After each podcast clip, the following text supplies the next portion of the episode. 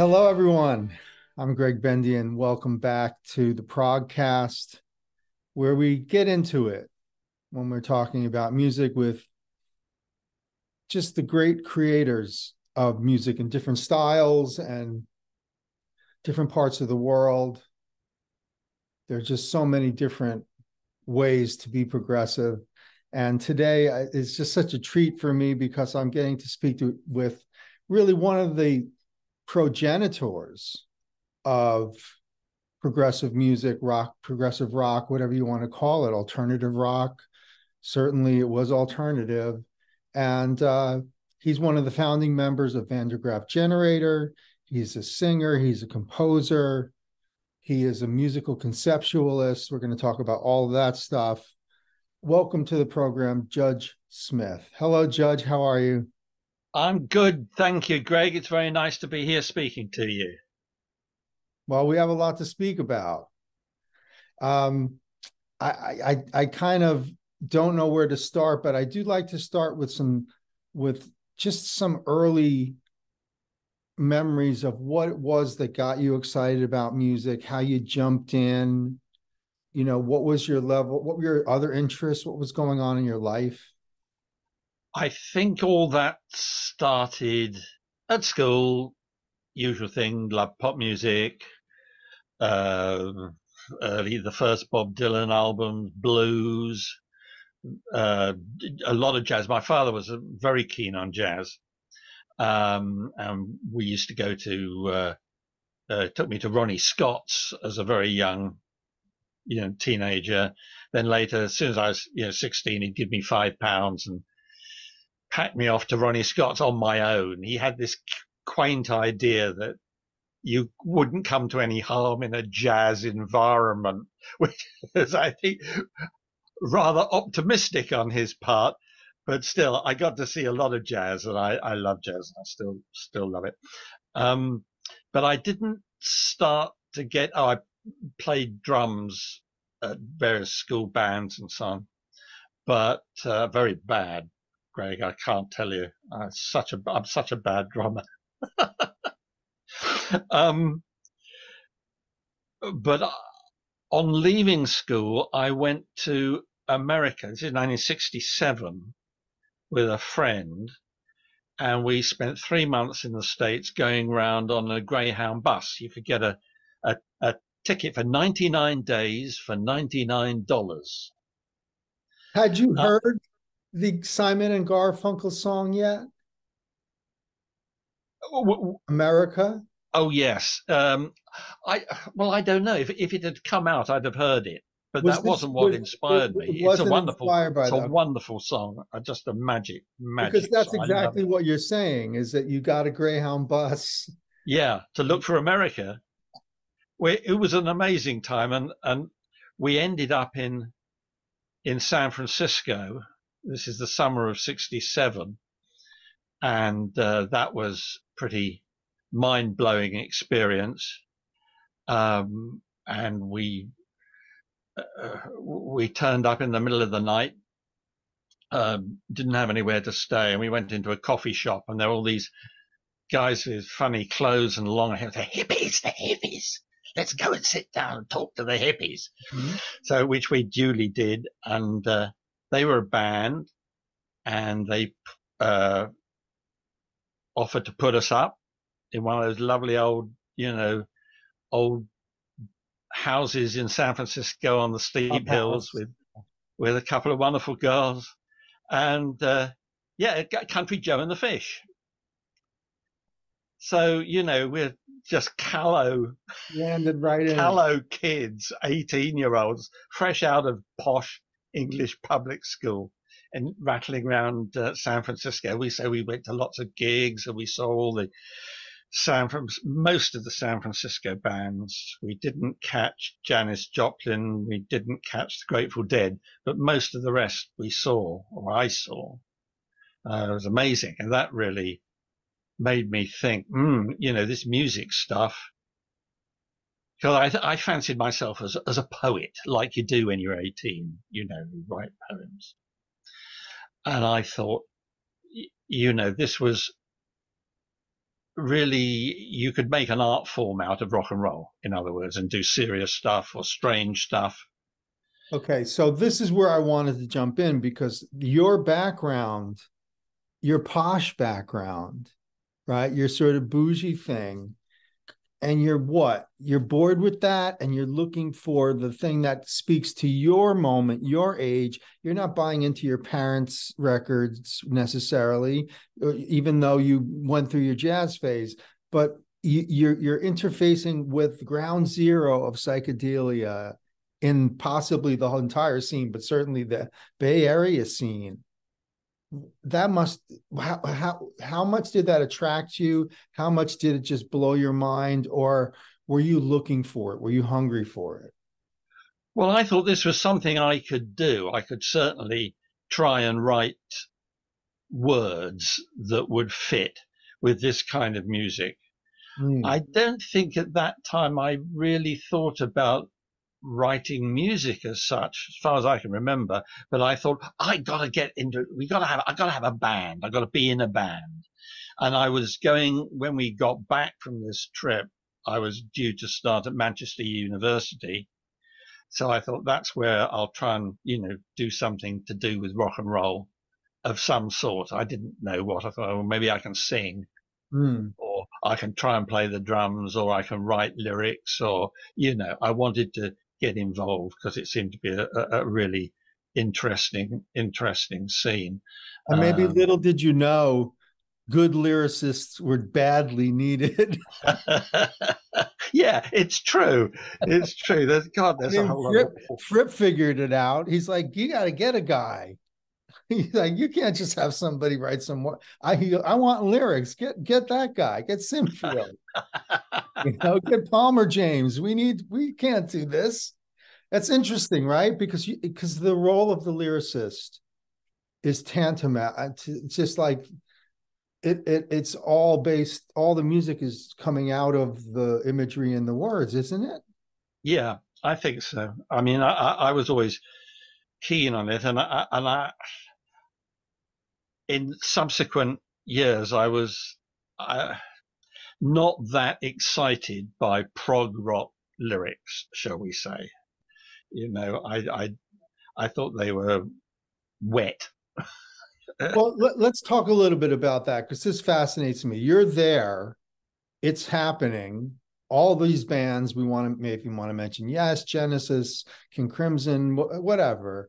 You're you're involved in your own thing but I'm really curious what are the pros and cons or what are the strengths and weaknesses of so-called prog rock come on from your perspective?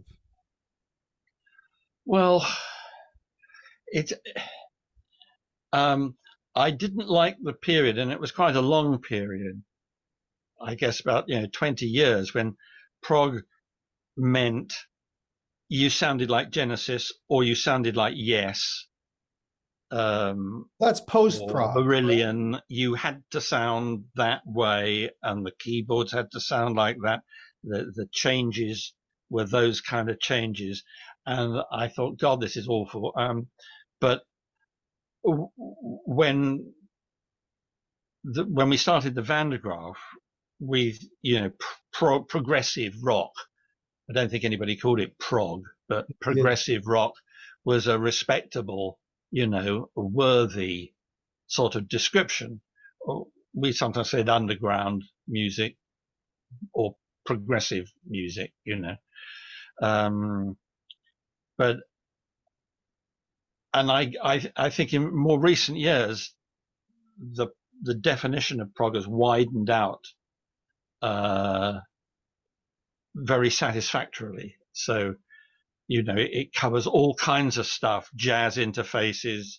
You know, Zappa is now often referred to as a, a prog artist, which you never would have been in the 1980s and 1990s, for example. You know, um, and I think it's it's settled down into a much more satisfactory kind of um, definition. The big glossy prog magazines have got a lot of really interesting stuff in them.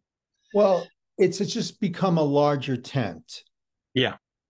As it should be, because I point to another uh, sort of auspicious moment in this whole discussion, which is if you look at Return to Forever's album Romantic Warrior, is it jazz rock? Is it a prog rock album? Both sides agree that's a great album. Yeah. so the, the, you know you have the the union of that where you're just saying, so what are we doing here? What are we what are we really trying to do? It's everything that it is, and each thing has a percentage of what makes it jazz, what makes it orchestral, what makes it Eastern, what makes it down home, bluesy, you know. So you're looking at, at I think it's always a game of percentages. And not not to to knock you off your train of thought, but but yes, this is a healthy thing that we now have a larger tent. Yeah. Uh, Vishnu Project is playing on prog festivals around yeah. the world, and mm-hmm. as it should be, because I happen to know McLaughlin was influenced and inspired by Zappa.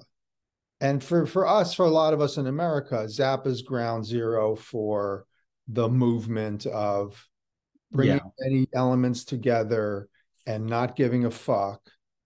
And, and for me, that you know, he was the the touchstone from very very early on. You know, right the way through. Um, I just love that stuff. Do you remember um, Freak Out and uh, Revolver being simultaneous? Oh yes, yes, that's true. That's true. Well, I love them both. You know, Beatles is fantastic. I've always been. Um, um, uh, I like melody. I like tunes and riffs, and sometimes I felt that prog music has has had the most fantastic musicians, unbelievably adept musicians with levels of skill that are staggering. But you know, they're not playing very interesting tunes. You know, there's not been a overriding compositional thing going on. It's been like, let's get together and play some complex shit, you know? okay, so that that you're talking about the later, the post period, the neo, yeah. the neo period. yes. Yeah, that's that, that's very much true. And of course, I say this all the time. You have to have the writing there's got to yeah, be. Yeah, I think so. It's not. It can't because then if it's just platforms for improvisation or wank, you know, then what is it? It's it's. Well, Jan Hammer would call it improvisational rock. He doesn't like the term jazz rock. I don't know if I've ever told that on the show before, but uh, the conversation I had with Jan Hammer after we performed the entire Inner Mounting Flame with the Mahavishnu project. He, really? He came to hear us and um, he said, uh, I really like what you guys are, are doing with this. You're doing your own thing. I said, well, yeah, Jan, that, that's, that's, I we feel the point of the music is since it's, you know, any other form of jazz. And he, and he stops me and he says, no, no, no, no. This isn't jazz rock. This is improvisational rock. Do you think Jeff Beck knows anything about jazz? Mm. Mm-hmm. Yeah. And it was like you were, and he said, oh, oh, oh I was there when when jazz died." That's a good line. so I so I know what this is. It's really interesting. Coming from you know the the guy, like no, this isn't jazz rock. This is improvisational rock. And you know we've heard all these different, yeah, you know, monikers that that either do or don't help. well, that's a great line. I was there when jazz died. Yeah, you know what was he? What was he talking about there? Well, incidentally, what what it is is that moment where electric instruments have to take over. Oh, I yeah, the yeah. energy of that moment and post Hendrix and it yeah. was it's like there's post Beatles and there's post Hendrix, mm. and they kick up a notch. So in the post Hendrix world, that's how you get McLaughlin. In the post Hendrix world, that's where you go from playing with Sarah Vaughan to go, oh, what's the hippest electric thing happening right now? Because yeah. Jan immediately wanted to play synth and he didn't have one. So he's on Rhodes with the with the fuzz, uh, with I'm sorry, with the processor, and and then um, you know, he's longing to be electric. So he was, this is the guy who's leaving dead world and Yeah. to the moment for him. Yeah. Yeah. You couldn't go back. You couldn't.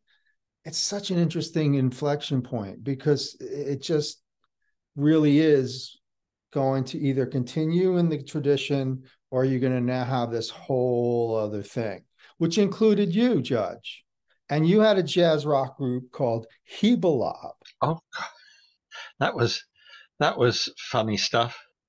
Yeah, we well we liked Zappa, and it was um,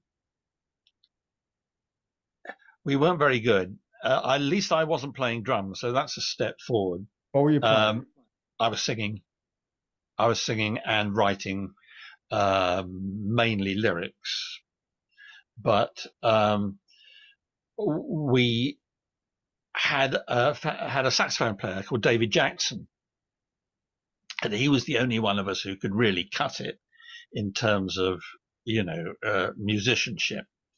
Uh, the rest of us just weren't really good enough to do what we wanted to do. We we we uh, cut some demos for, I think they were called, I don't know, Marmalade or Tangerine. Um, uh, the sorry, with age comes forgetting names. Uh, so I'm trying to think of the name of the manager who um, who signed us up. Uh, he he uh, he managed Magma Uh-huh. and was the Rolling Stones' first uh, manager. In fact, uh, Giorgio Gomelsky. That's it. It comes eventually, you know, through the. and I should have known that one. Yep. Yeah. Um, uh, but, the, but his his record label went under, and we would have needed an awful lot of work before we'd be up to it, you know. But it was a very interesting thing. Yeah. What was going on in that? How do you have this kind of music, jazz rock, so to speak, with a singer? Well, we liked um, we liked jazzy solos. We liked solos that went all over the place. We like the enharm. Well, is that the right word? Um, not enharmonic. The uh, the, the kind of solos that aren't necessarily following, uh, aren't necessarily just running up and down the key that the, the the music's in. Stuff that goes all over the shop. Okay. Um, you know, jazz, what jazz does. Proper. Um, and we like that in terms of solos or what instrumentals would do. And we like rock structures and song structures and voice, uh, verses, middle eight, choruses, and so on. But, um, our keyboard player, uh, we, we liked him to go crazy and David Jackson could cut loose and was actually able to play pretty well, even at that stage. I mean, I think he's a wonderful musician. Uh, we've stayed in touch ever since. Um, but, uh, uh, yeah, it didn't seem to be a conflict between those things at all, really, any more than there is in Zappa. You know, he has songs where there's pretty straightforward uh, melody lines, often very, very beautiful melody lines. And then there's an instrumental break that's absolutely crazy, you know? So we like that kind of stuff. And is that, I think it's really interesting to point to those two places, the Beatles and Zappa, because you can't say they didn't get there at the same time Mm, in their own way yeah. in a post doo-wop world, you know, in a post uh, light classical world. Mm, and and they're they've they've heard a lot of music already and now they're they're brash and young and they're going to do something different and you're you're right there in the thick of it what's percolating with you and Pete Hammill around that time Well, this is, this Heebalob happened after. I understand we're jumping around in time a little bit but that let's get let's get back a little bit to that moment with Pete Hammill Well, that was while we were both at Manchester University and we both were interested in starting a band. And there was a, a, a, a sort of a, a, meeting or a flyer went up anybody who was interested in rock and roll playing in a band, you know, meet up in a certain room in the university, and about 20 people turned up. And there was this um, young dude there uh, strumming a guitar and singing in a very lovely voice. And I thought, oh, hang on, he's good. So I asked him, I said, I don't know that song. It's a very good song. He said, oh, it's one of mine. I said, really? You got any more? And he said, oh, yeah, about 30 or 40. Oh, really? Have you ever thought about, you know, being a... Well, he was really a folk singer then. Uh, but he was great. I mean, you know, he could sing. He looked, he looked the part. He's very handsome and, you know, a babe magnet kind of thing. And I, I just wanted to be in a band. and so, so um, you know, we started something together uh, that was uh, the Van Graaff generator. Um, and we, we, it was just the two of us f- for a while. And we played in underground clubs in Manchester.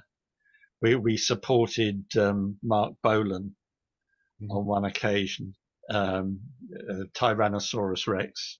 Were there interesting run-ins in that? Well, yeah, he he didn't like us. Um, he thought in some way we nicked his formula of you? you? know lovely guitar player and weirdy guy playing percussion and mucking about on the side like Steve Peregrin Took. Were you like uh were you checking them out? No, no, it was all Peter stuff already written.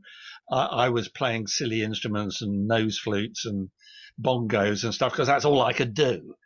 I couldn't do anything else. But you were writing the words, right? Hmm? You're doing the lyrics. I, I do some lyrics. Yes, we did do some co-writing together. But he was always very accomplished. He was an accomplished lyricist at that point and had a lot of great songs on his own. So you know, I don't take, uh, but we we did some collaboration. But when we left university and and, and got some tapes heard by Mercury Records and got signed up to Mercury and came down to London, left our university after one year.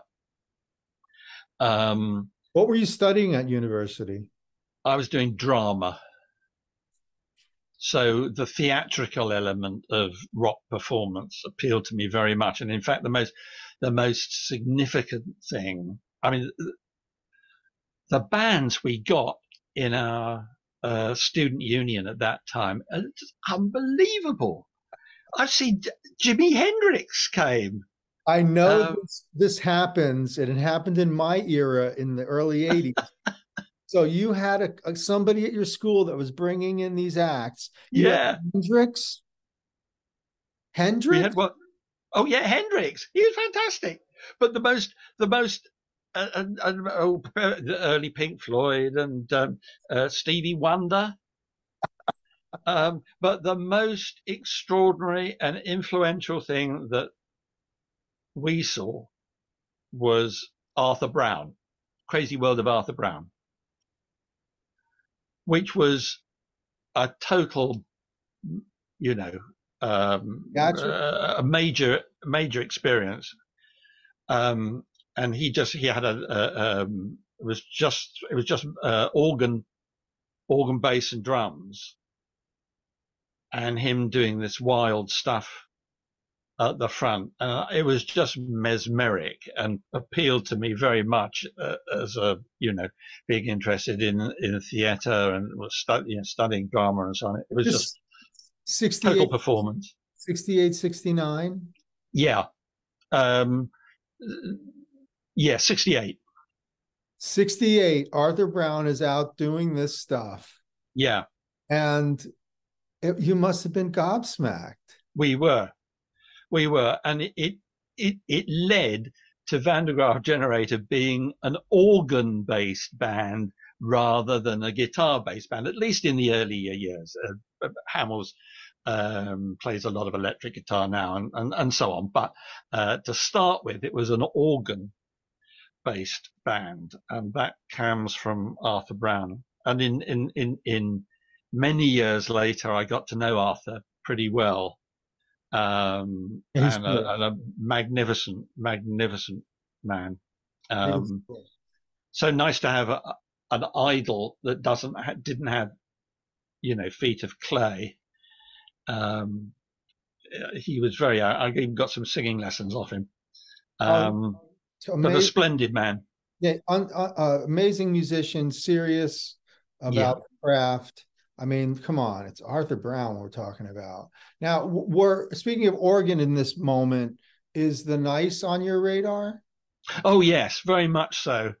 Yes, uh, we when we started up in London, they were they were going by then. They were operational by then and were very impressive. Obviously, Emerson's amazing organist. Uh, so yeah, we were certainly checking them out. Um, Classical but, rock idea appeal to you? Oh yes, yes, it does. Uh, as long as it's not just doing jazzed up versions of of um, classical tunes, as long as it's you know going somewhere different. Mind you, nothing wrong with that. You know, fanfare of the fanfare for the common man and all that is great stuff. I mean, it's marvelous work. Um, and uh, yeah, the, the, that classical shtick is uh, always appealed to me anyway. And and Hammill, a lot of his lines and his structures were quite, you know, romantic music. You know, in the in the in the nineteenth century and, and description. It's such, it's such an interesting juncture again because it's predicated upon a music public that had been exposed to what we could call light classical or classical music in some form through the radio through for, through it being in in the education system to a certain degree even in, in grammar school or earlier you're you're going to have this foundational knowledge of what a classical tune is. And when you hear it played in a rock fashion you'd get the reference. I mean, you would still think it's beautiful music, but you know, Emerson in the middle of Knife Edge going into Bach is incredibly effective. But I didn't know the Bach when I heard it. Well, for me, a lot of those classical composers uh, seem to my ears to be playing rock and roll. Um, uh, um, Shostakovich and, and Stravinsky. Oh, yeah. Um, you know, uh, Firebird. Yeah. Uh, um, uh, Rite of Spring and so on is rock uh, to me.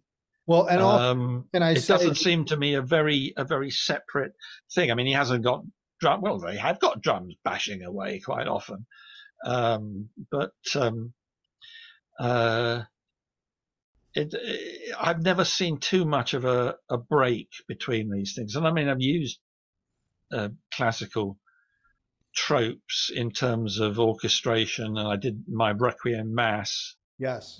my biggest piece really is is that with a big choir, four trumpets, four trombones, and a rock band. You know, that's and a lot of that is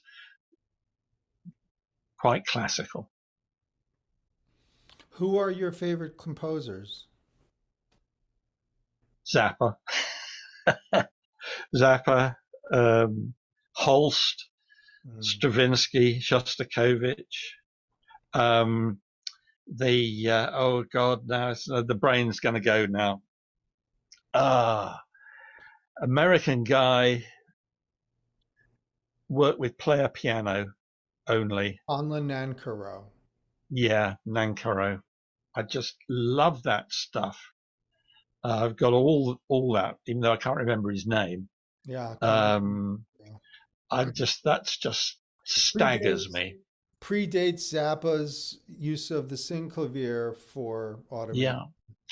Very interestingly, apparently, so the story goes, Zappa offered to set um, Nancarrow up with some music music technology to uh, uh, maybe help him bypass this this very lengthy and arduous process of punching the holes in the thing.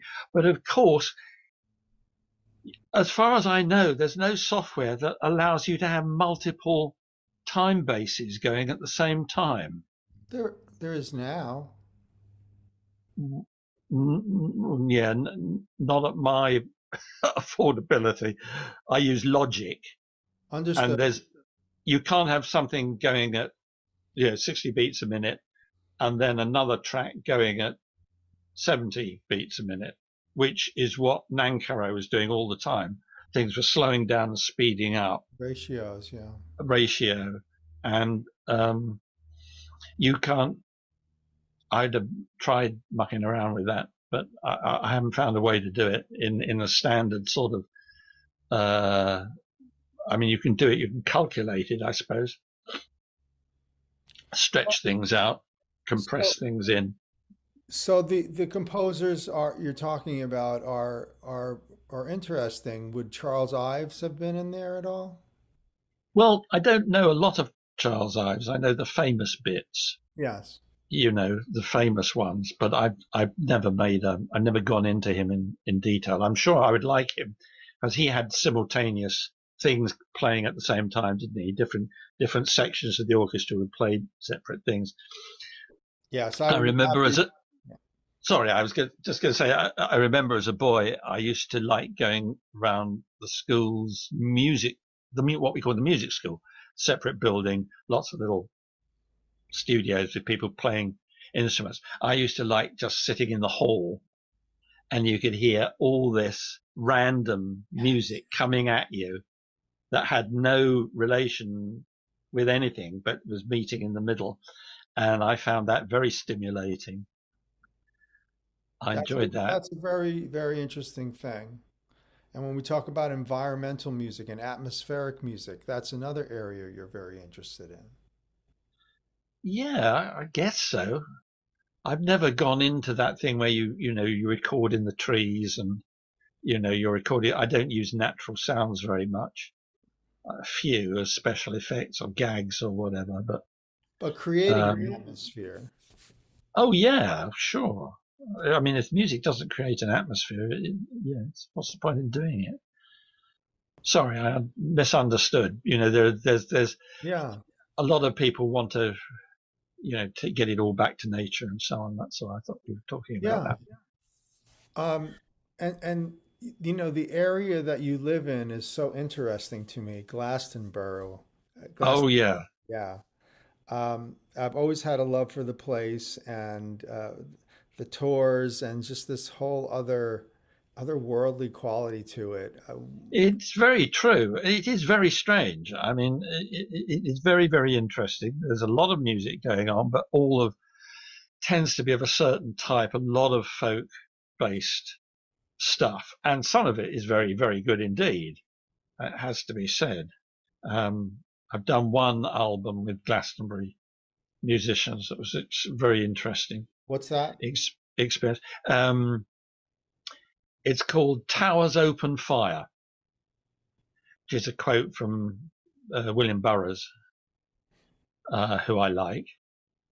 Um, and uh, that was using local musicians um, and kind of folk open tunings and guitar stuff, guitar music, uh, acoustic guitar music um, which I hadn't really done a lot of. So that was an interesting experience.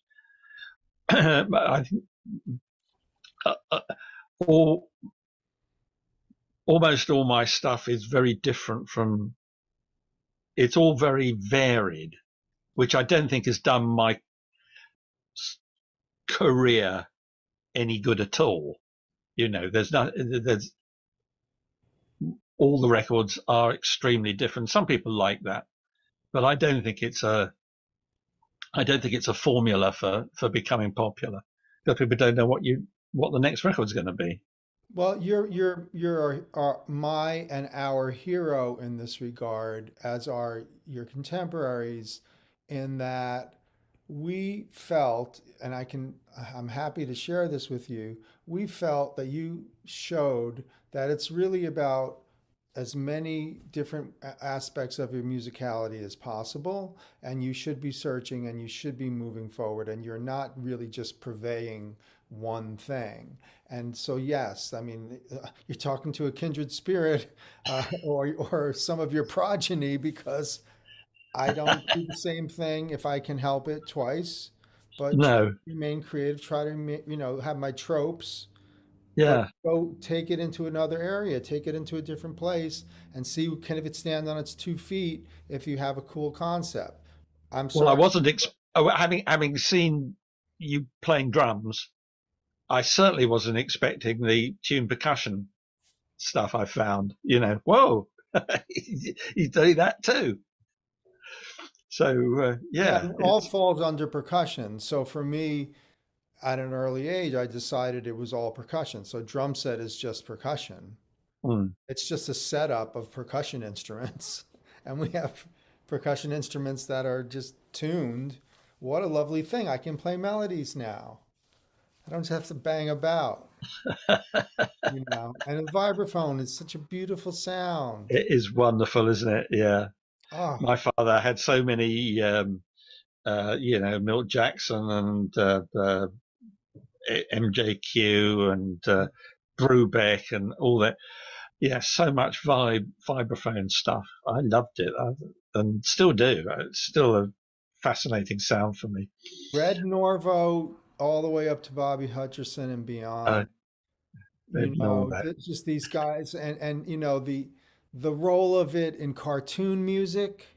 Yeah. Only recently start to realize what I was hearing in cartoon, and, and I think you mentioned off camera novelty recordings. Yeah, I love I love xylophone. It's it's funny. It makes me laugh. yeah. um, and also, it's it when Zappa uses it, it's just like it's just machine gun, and it cuts through everything. Oh, you want to Ruth a rock band? Yes, Ruth. Oh God, what a heroine!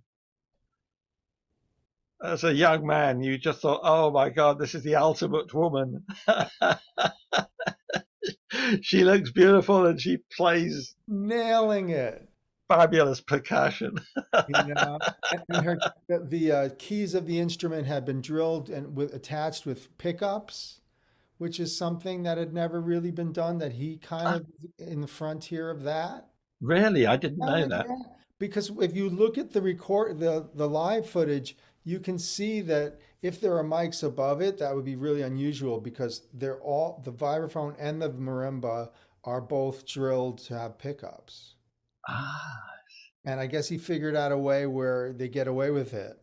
Uh, yeah. He's concerned about tone, but no, I mean, then there's this guy now, um, Mike, that's playing in Les Claypool's group, is doing uh, pickup system underneath each key, which I guess is not where I'd want at the end of the key for the tone to be. I want to have more of the attack, but whatever works. You know, he uses hard mallets.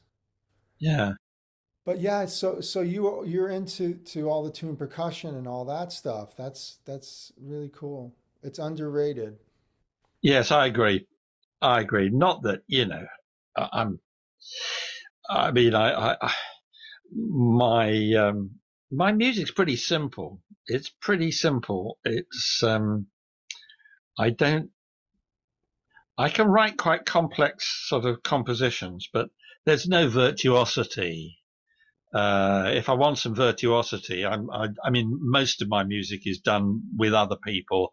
I will make demos, and then I will get uh, guitarist friends or whatever, uh, keyboard people, um, to play properly. You know, I don't have any pretension. This last one I, I did do all myself. So that's all programmed and so on. I can do a fair old demo of things, but generally speaking, I, I want to get real musicians in there. It's a, it's a question of finance, really. Um, I've, I've always been completely independent, not, not through choice, really. It's just that no one, no, no one's going to ma- manage me or um, uh, put out my records on a on a record label. I've had a couple of things out financed by other people, um, but generally, it's self-financing, which means that my budget is very very low. So doing things in my own studio, got a little uh, garden shed really that I use, very nice, quite well soundproof, um, for laying tracks down uh, and then uh, getting other people to record remotely, sending stuff or coming in and playing stuff. And then I take the whole lot to a proper studio for mixing. And that's a good compromise. I can afford that. So I've cut my, cut my, uh, my coat according to my, cloth, cut my cloth according to my coat. No, that's not right. I've had to work within my budget. Code according to your cloth. Cloth, that's it. That's the one. yeah, it's so true. It's like uh, on this upcoming Mike Keneally thing where I did xylophone, vibraphone, glockenspiel, tune percussion, uh, untuned percussion, drum set. You know, we did it remotely, and just sent it to each other so that we could then he'd overdub on top of that and then I'd overdub on top of that and I've heard some early material by him, and he's great. I think really good. Yeah, really good. We co we co created this thing based on him playing bass and me playing drums, improvised song form, and then we wrote a melody to the bass part, and then we wrote a harmony to the bass part, and it just sort of never worked. I've never worked that way before, and it was very fruitful because you come up with things you would never come up with if you were trying to write a proper song. Yeah. You know, these odd numbers of bars and phrases and, you know, leave a beat here, add a beat there, and just happening organically. Now that's your skeleton to build on. Yeah. So you and Pete Hammill really are only in Van der Graaf for a minute, right? me, I was in for a short time. Um, when we got to London, the first thing I thought we've got to get a drum, a proper drummer, because I was the drummer, and I was very. Uh, I, I, it was. I've realised I was no good, you know, and needed. We needed a proper drummer, so so we recruited a proper drummer and an organist. Um, then, of course, I didn't really have a job anymore. I didn't have a role. I was sort of singing backing vocals, uh, harmonies and stuff, which I wasn't very good at. I've got better, got a lot better as I've got older at singing, but really I wasn't, I was far too, I want you trying to copy Arthur Brown all the time, you know, which is not, not a good thing to do.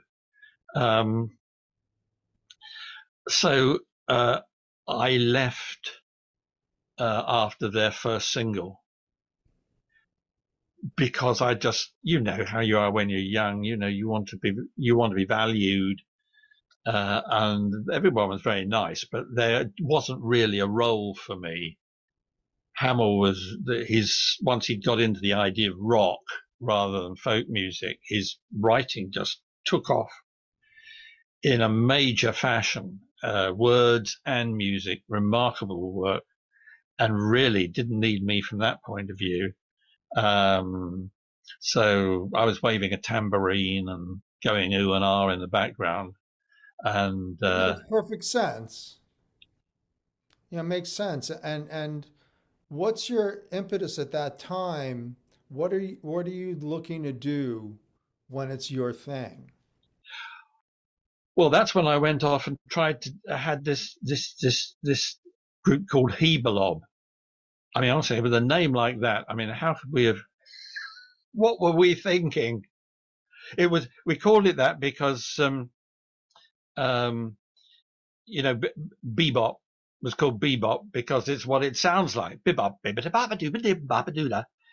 um, and we said, well, there ought to be a similar word for, you know, Albert Ayler and all these kind of avant-garde saxophone players that we like. And we said it was Heebalob because Heebalob, you know, that kind of This sound. is an interesting area too, because trying to name Derek Bailey, Evan Parker, improvised music world, somebody came up with Squeaky Bonk. Just like with Meshuggah now, that it's called Djent, because it's Djent, Djent, Djent, Djent, Djent, Djent, Djent, Djent, Djent, Djent. And you, you see this tradition, and it works perfectly because, of course, that's how bebop came was called bebop. we, we we like that. Um, yeah, talk about Evan. What was it?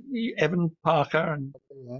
yeah, we um, Max, the guy from Heebalob, and I actually carried on because I, I I went. He was an architect, um, and uh, I went on to work for him freelance for a long time. Um, and we had uh, an avant-garde group called the Free Art Research Trio, and uh, that was I made a wooden drum kit of you know wooden boxes and old toy xylophones, uh, blocks of wood with a saw and contact microphones and so on. You know, we got a lot of uh, ex-army contact microphones that you attach to things. And he would go bang, bang, bang on an old electro piano put through fuzz boxes and wah wah pedals and so on. And we made a tremendous racket. And we, the idea was that it, it all was recorded onto three minute tape loop. And then that tape loop was played back and we play along with that. And then that was taped. And then they both come back and we put another layer on top.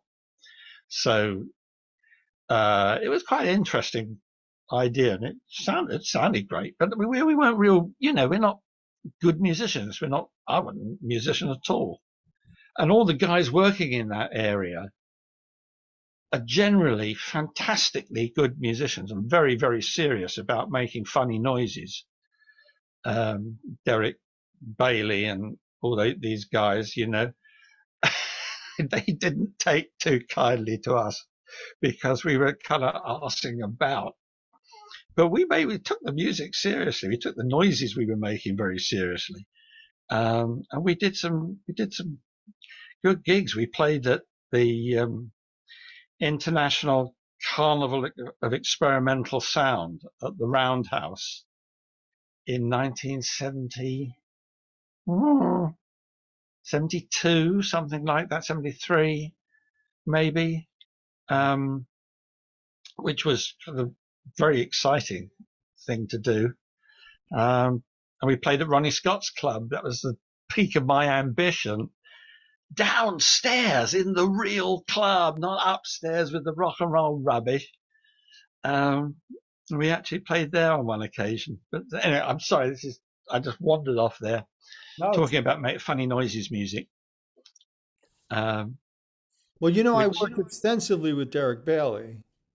really, Oh yeah, golly, from like 83 to 99 oh something wow, and um, did did a duo record with him called Banter, which is on YouTube, and and then also the Sign of Four with he and Pat Metheny and me and Paul Wertico, and that was really noisy. But Banter, I, I'm particularly happy with.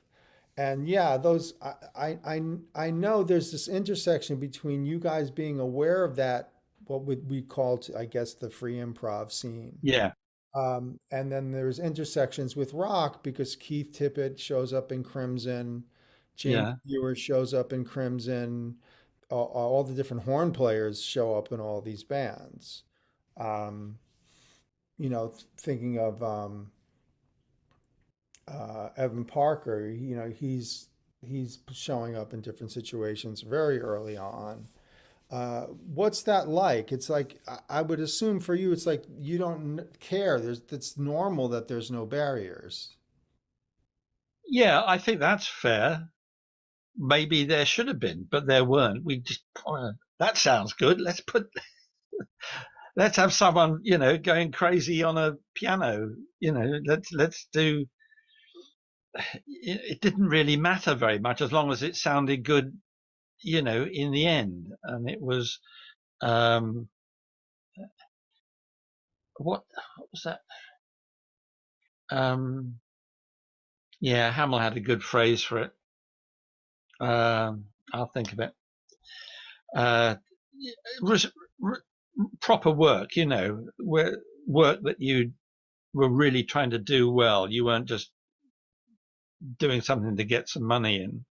Well, what do you um, think of this theory Andy Partridge posited on this program? Andy said that the music of the era that you're becoming involved in is the result of having grown up with uh, the Goon show and the the radio plays that involve uh, sound effects and and uh, uh funny uh, ways of using the basic radio to try to make it come alive. And George Martin becomes the producer for the Beatles for that reason. Yes. So then, and of course, and and he worked with the Goons.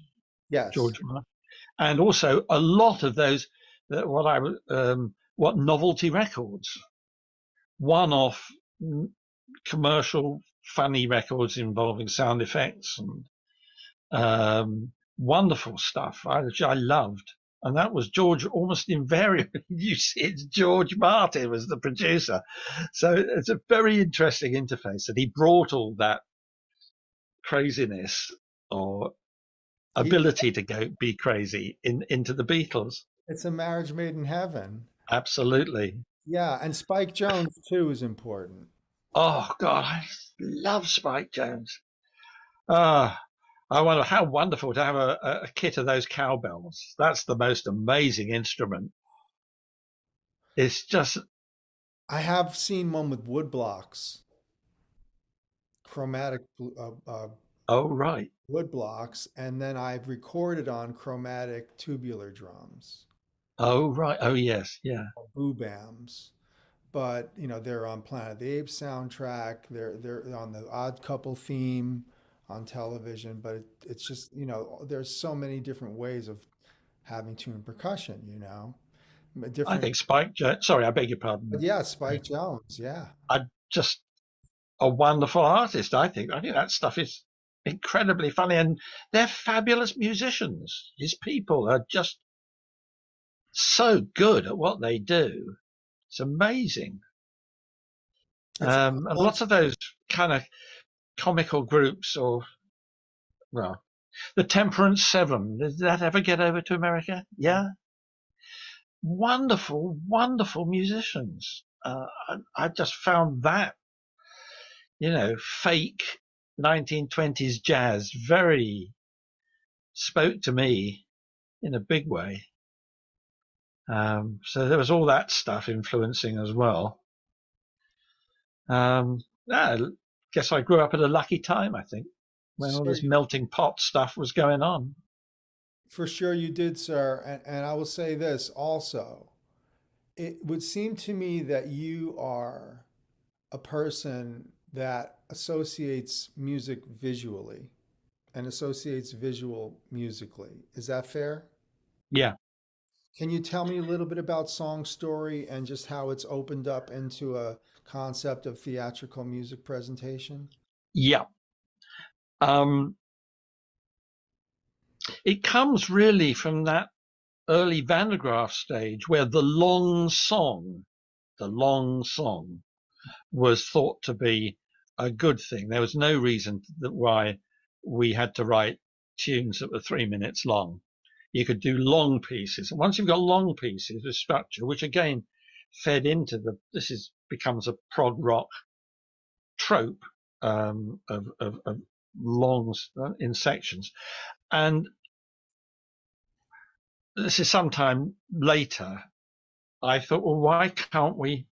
Why can't I tell a story, a proper story, like that really makes sense, and um, that was stricter in its narrative um, it obeyed its narrative instructions more more, more severely than things like, say, um, uh, uh, Ziggy Rise and Fall of Ziggy Stardust. I mean, Ziggy Stardust is the most wonderful album, um, and I think uh, originally he was trying to actually tell a narrative story, which doesn't actually happen. Doesn't end up happening, but this idea is being bandied about. Yeah. Uh, trying to get people through a story in three minutes, story in seven minutes, story yeah. in a half an hour. And Chris is doing Supper's Ready and and yep. And, and so this is what's happening. But those are surrealistic and non sort of audience participatory thing where you have to make sense of it, but you're trying to tell a story. I was, I yeah, I wanted to. I'm a bit, you know, may, maybe I'm a bit more square, I guess. You know, I, I, I think I thought it would be fun to do something that really made sense, and um, this is a long time later. Uh, I did a a solo album on my own just to show I could do it and to get my friends to take me seriously, musician friends to take me seriously. So if I asked them to help me out on a project, they'd say yes, because, well, he did that thing. That was all right. There's some good tunes on that. Fine. You know, so, and the, uh, So I, I, thought, well, if I'm going to do it, it's going to be long and it's going to take me a long time to do it. So it better be something I'm really, really interested in. So I, I did the, um, I really liked airships. So I did the story of the R101 airship disaster, or the whole airship thing, the British airship experience. And um, uh, that was you know, I mean, that ended up um, two um, two two hours twenty minutes. so it's big, um, but uh, once I'd got into that, and I everybody I knew is on that. Everyone, every friend I could get on the phone is involved in that in some way or another. And it took a very long, took years, many years to do. Um, uh, where were we? Where were we? Where were we? A big piece, the theater. Yeah. Um, because, you know, I, I could see it being done on stage. You could, you could back projections, different people, because uh, I wasn't the only singer. Uh, I was telling the story, but there were other characters. Peter Hammill was there singing the part of uh, um, uh, Lord Thomson of Cardington, the air minister who blew up in this airship, and various other people. Arthur Brown's in it. Mm. Uh, Pete Brown was a very, very good, wonderful guy. Died recently, sadly. Um, but a, a, a good friend and uh, very supportive of my work. Um, he's on it playing percussion very well and singing very well. Um, so everybody I could get involved is on, is on it. Um, and John, I said, what, what can I call it? I don't want to call it a rock opera for goodness sake. Please, no. Uh, if I don't think of something, they're going to call it a rock opera, which of course they did anyway. And John Ellis said, we'll call it a song story.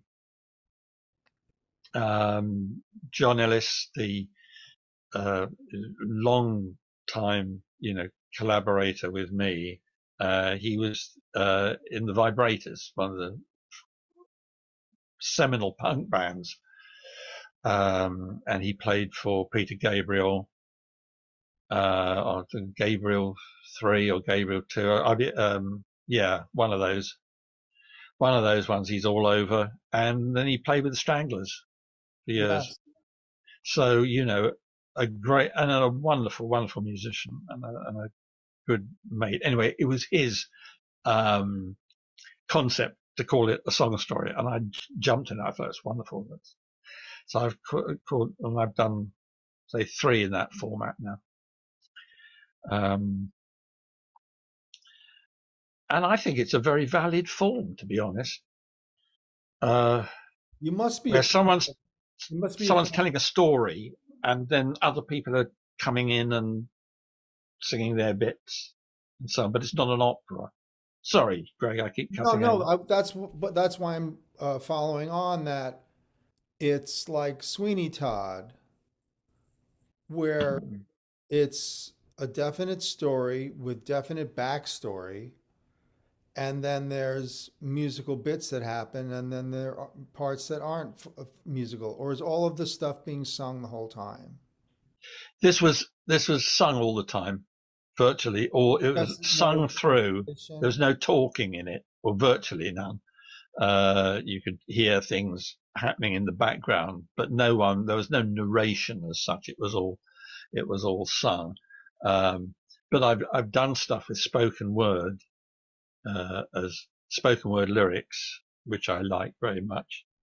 Um, and uh, uh, I, I, I've done, I've actually uh, written musicals, actual stage musicals.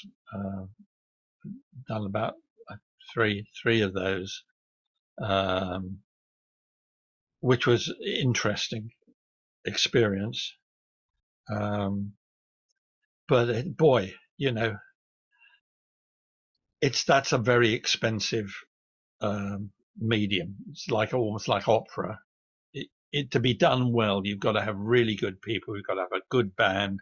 You've got to have all the production values and so on. And uh, I was doing them with in what we would call provincial rep um, stock, summer stock. Is that what you you know where where you? It's one company and they do different shows. Mhm. Um, you know, throughout a season with the same group of actors, and it was they were being done in, in that format. Um, so, but uh, you know, we did quite well. We did quite well, um, and uh, I learned a lot from that. Uh, and that was that was me writing lyrics, uh, book and lyrics, rather than rather than the music. Right. And this is interesting because, you know, you're doing this up to the current moment and uh, you inspire me and, and, and, and scold me simultaneously. You've put two, al- two albums out in this 2023 and I'm struggling to get one out. So tell me about that. well, I've I I, I the uh, uh, album two albums ago I put out an album called Old Man in a Hurry, which is a honest um, description of me, and it's what happens with old men who've been artists and they suddenly realize, hey, I got more stuff that I want to do. I better get my act together. I better do stuff quickly. You know, I better get move on. Otherwise, this stuff isn't going to get done. And mortality, you know, beckons um, eventually. So I thought thought I'd better sort of get a move on with projects that I really wanted to do because I didn't start recording until I was in my 30s. I didn't do my own stuff because I I didn't have the technology to do it with. Um, it was only when multi-track recording systems became good enough and cheap enough, so I was able to get a 16-track Fostex half inch and uh, um, an emulator, an Emax uh, sampler, uh, that I was actually able to put stuff down. Mhm. Um, and I'd written a lot of songs, made lots of cassettes, little, you know, dictaphone cassette recordings of things, um, which I'm still using. I'm still uh, getting stuff out from this, you know, collect vast collection of, of little tapes. Um, so I, I, I didn't start. I was a late starter when it came to actually recording my own stuff. Um, so that's one reason why you know I, I felt I needed to speed up. so, but uh, as I said, I've done three now back to back, and I, I finished the last one. I was really very, very happy with the new one, but I suddenly thought, oh, God, you're 75, Judge, you know, kick back for a few months, which is what I'm doing. Um, so, uh, yeah, I, I, did go from um, that project. The next one was um, a thing called The Trick of the Lock, because I got back uh, in touch with um, a marvelous uh, piano player and arranger called Robert Pettigrew, Scots guy from Edinburgh, who I was in one of my was in my first musical, the Kibbo Kift, um, which was 1968. Um, no, no, no, no. Sorry, 1976. Sorry, I beg your pardon. 1976. Um, and he played keyboards in the in the stage band for that. And uh, anyway, I got back in touch with him, and so we did this uh, album of piano songs. So I, I really liked uh, Flanders and Swan, that tradition of um, cabaret songs, if you like, where it's two guys, one guy singing, one guy playing the piano and doing harmonies. Um, and so we did an, an album of, of material done like that, which was a thrill, a big thrill. And then I said, "Oh my God, I've still got so many of these little tunes, these little riffs. Some of them dating from the late '60s, even." Um, you always kept tapes. Yeah. Always. Yeah, always. Um, I, you know, C60s and C120s, you know, well, I don't know if you can still get them, but I, I got a lot of C, C3s. So that's one and a half minutes on each side. Right. Oh. So they're very, very cheap. And it was long enough for me to go, da, da, da, yeah. boom, boom, boom, boom, you know, and then that would be, you know, stored in file boxes. So you don't have to go all the way fast forward to find your bit. no, I, would write on, um, you know, something that would help me remember what the riff was and just write it on the spine. And then, you know, I, I've got, I still sort of use this system. I've, I've got a, a little um, Sony uh, cassette player, mm-hmm. and you can whip those things mm-hmm. in and out very quickly, as quickly as fi- looking for a oh yeah, absolutely. file, you sure. know, on a list. Mm-hmm. And the tangibility of it is nice. Absolutely. No, finding stuff is somehow easier physically than it is on a screen for me. Yeah, I agree. I agree. No, I'm not uh, anti tech, as I, as I said, you know, thank God for it because I wouldn't have been able to do anything without digital technology, really. I'd have been completely stuck um, and always, you know, at the mercy of, of, of, uh, people to, you know, musicians and so on. You know, it doesn't sound right at their mercy. I mean, I, I would, it would be down to other people playing my stuff rather than, than me at least getting it most of the way there. Um, well, you're able to do musical direction. Yeah, I, I've got pretty good. I, I, I know what I want. I hear stuff in, in, in my head in, in great detail, and I can usually get a good simulacrum of that down onto tape these days. Um, and where it's, I mean, you know, I, I don't won't try and do guitars or brass or, or, or, or saxophones or anything that's got any kind of expression or violins or anything. That's, you know, I'd, I'd say, look, can you play this? You know, um, but, but, but, but I, I'm, it's, it's, don't kill me, Gregg, but I'm a good drum programmer. I can program drums all right. It's not through choice, Gregg. Believe me, I would much prefer to, you know, uh, phone up a friend and have him come round and sit with his kit and record and so on. But I, I can't afford it. You know, you need a lot of mics and a, a prop, a good desk and a good acoustic and all that. well, you feel free to keep me in mind. I do plenty of tracking over here. You know, uh, it, it's so great to talk to you, Judge. Your your career and, and your output is just massive.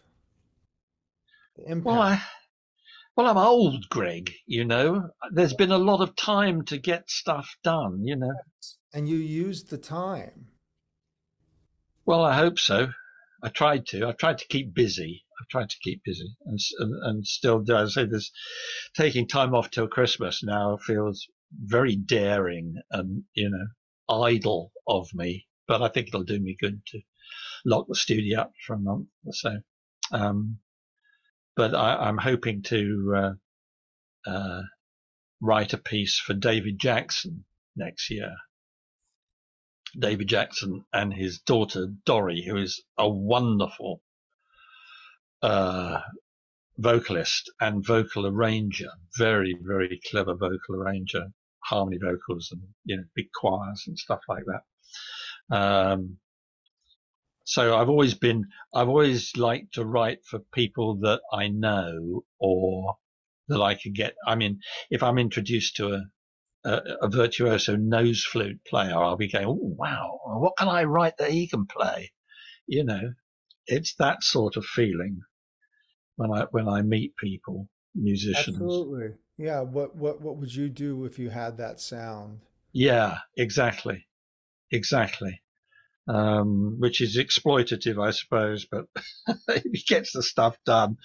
well, and also, you know, we need more pieces for nose flute. Have you ever heard a nose flute? It's really disgusting. it's a horrible sound.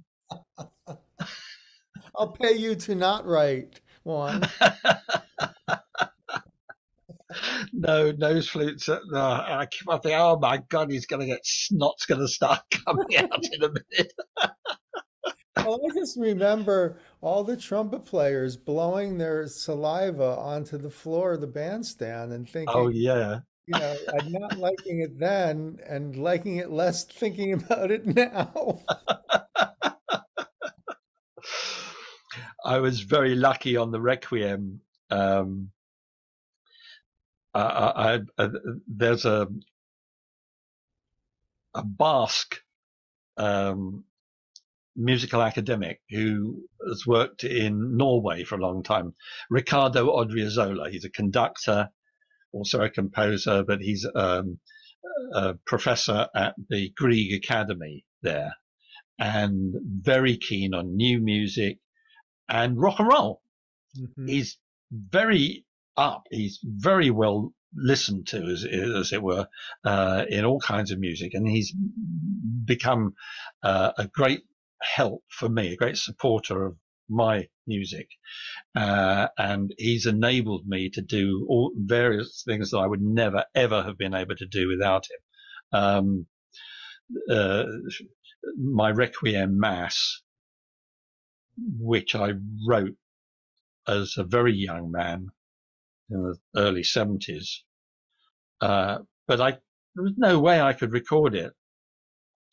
And I never um, pirated from it. I never used the tunes for other things because I thought, no, it's too good. It's got to be that. And it's the, the, the full Latin Mass for the Dead.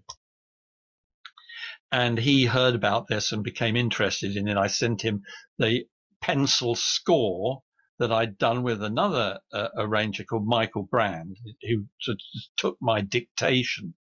And I said the brass is going ba ba ba da ba ba da ba ba, and write this down, and and so on uh, in a very painstaking way uh, because it was before my samplers and all this kind of stuff. I couldn't make demos.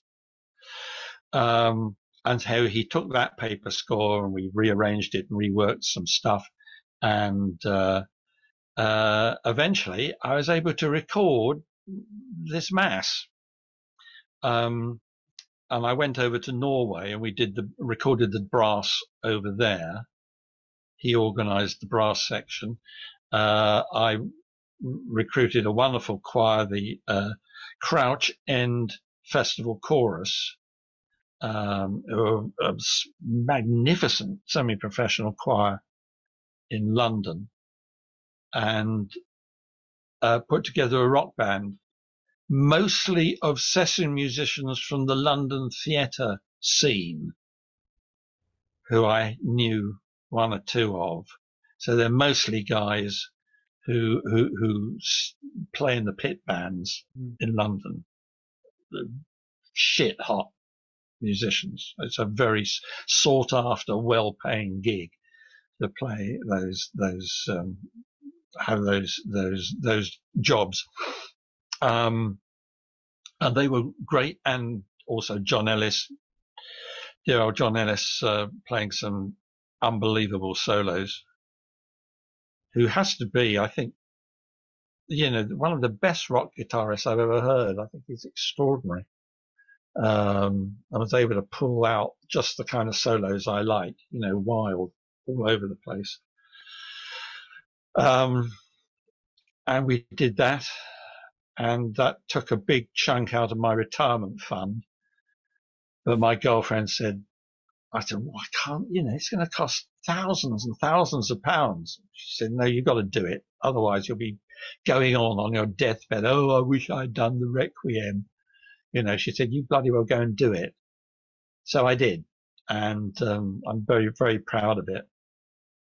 Um, I'll gladly send you, send this to you.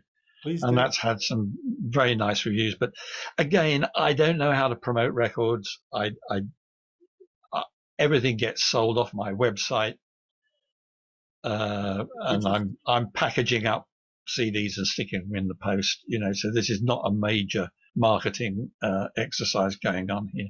But tell people uh, your website, please. Oh, my website is um, www.judge hyphen Smith. That's dot, judge dash Smith uh, dot com. Great. Uh, you just put in Judge Smith into a search engine and it'll pop up at the top.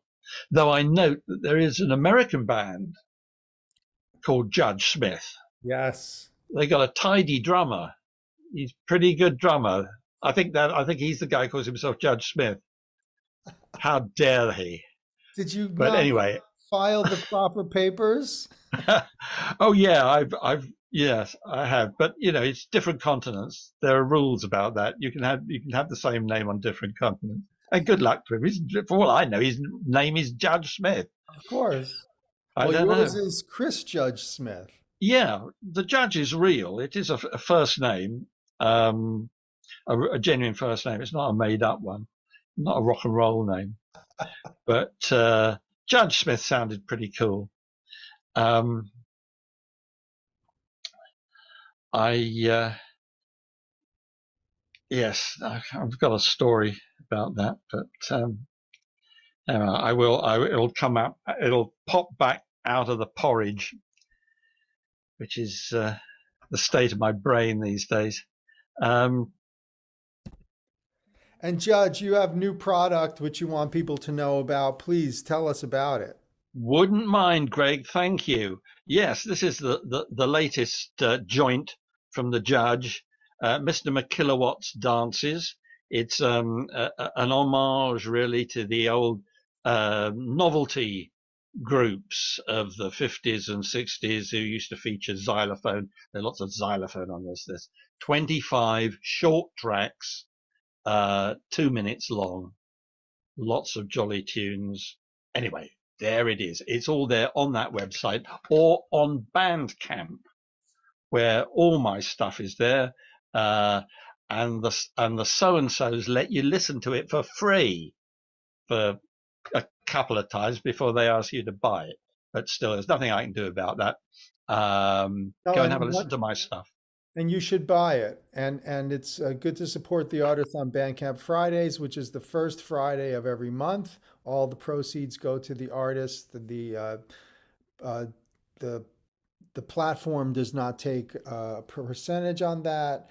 And yeah, it's good. It's a good it's thing good. to do, and and it is it is good. Look for Judge Smith's music out there, folks. It's uh, It's such a fascinating ride, and, and it's been so fascinating to speak with you, Judge. And great to speak to you too, Gregg. And thanks very much for the opportunity. Oh, it's been my pleasure. And people uh, who have enjoyed this episode, I know who you are. You're out there, and this is your meat, as they used to say. Please uh, like and subscribe and hit us on Patreon because this is the only place you're going to get this kind of stuff. Thank you, Judge Smith. See you next time. Thank you. Bye bye, Gregg. Bye bye.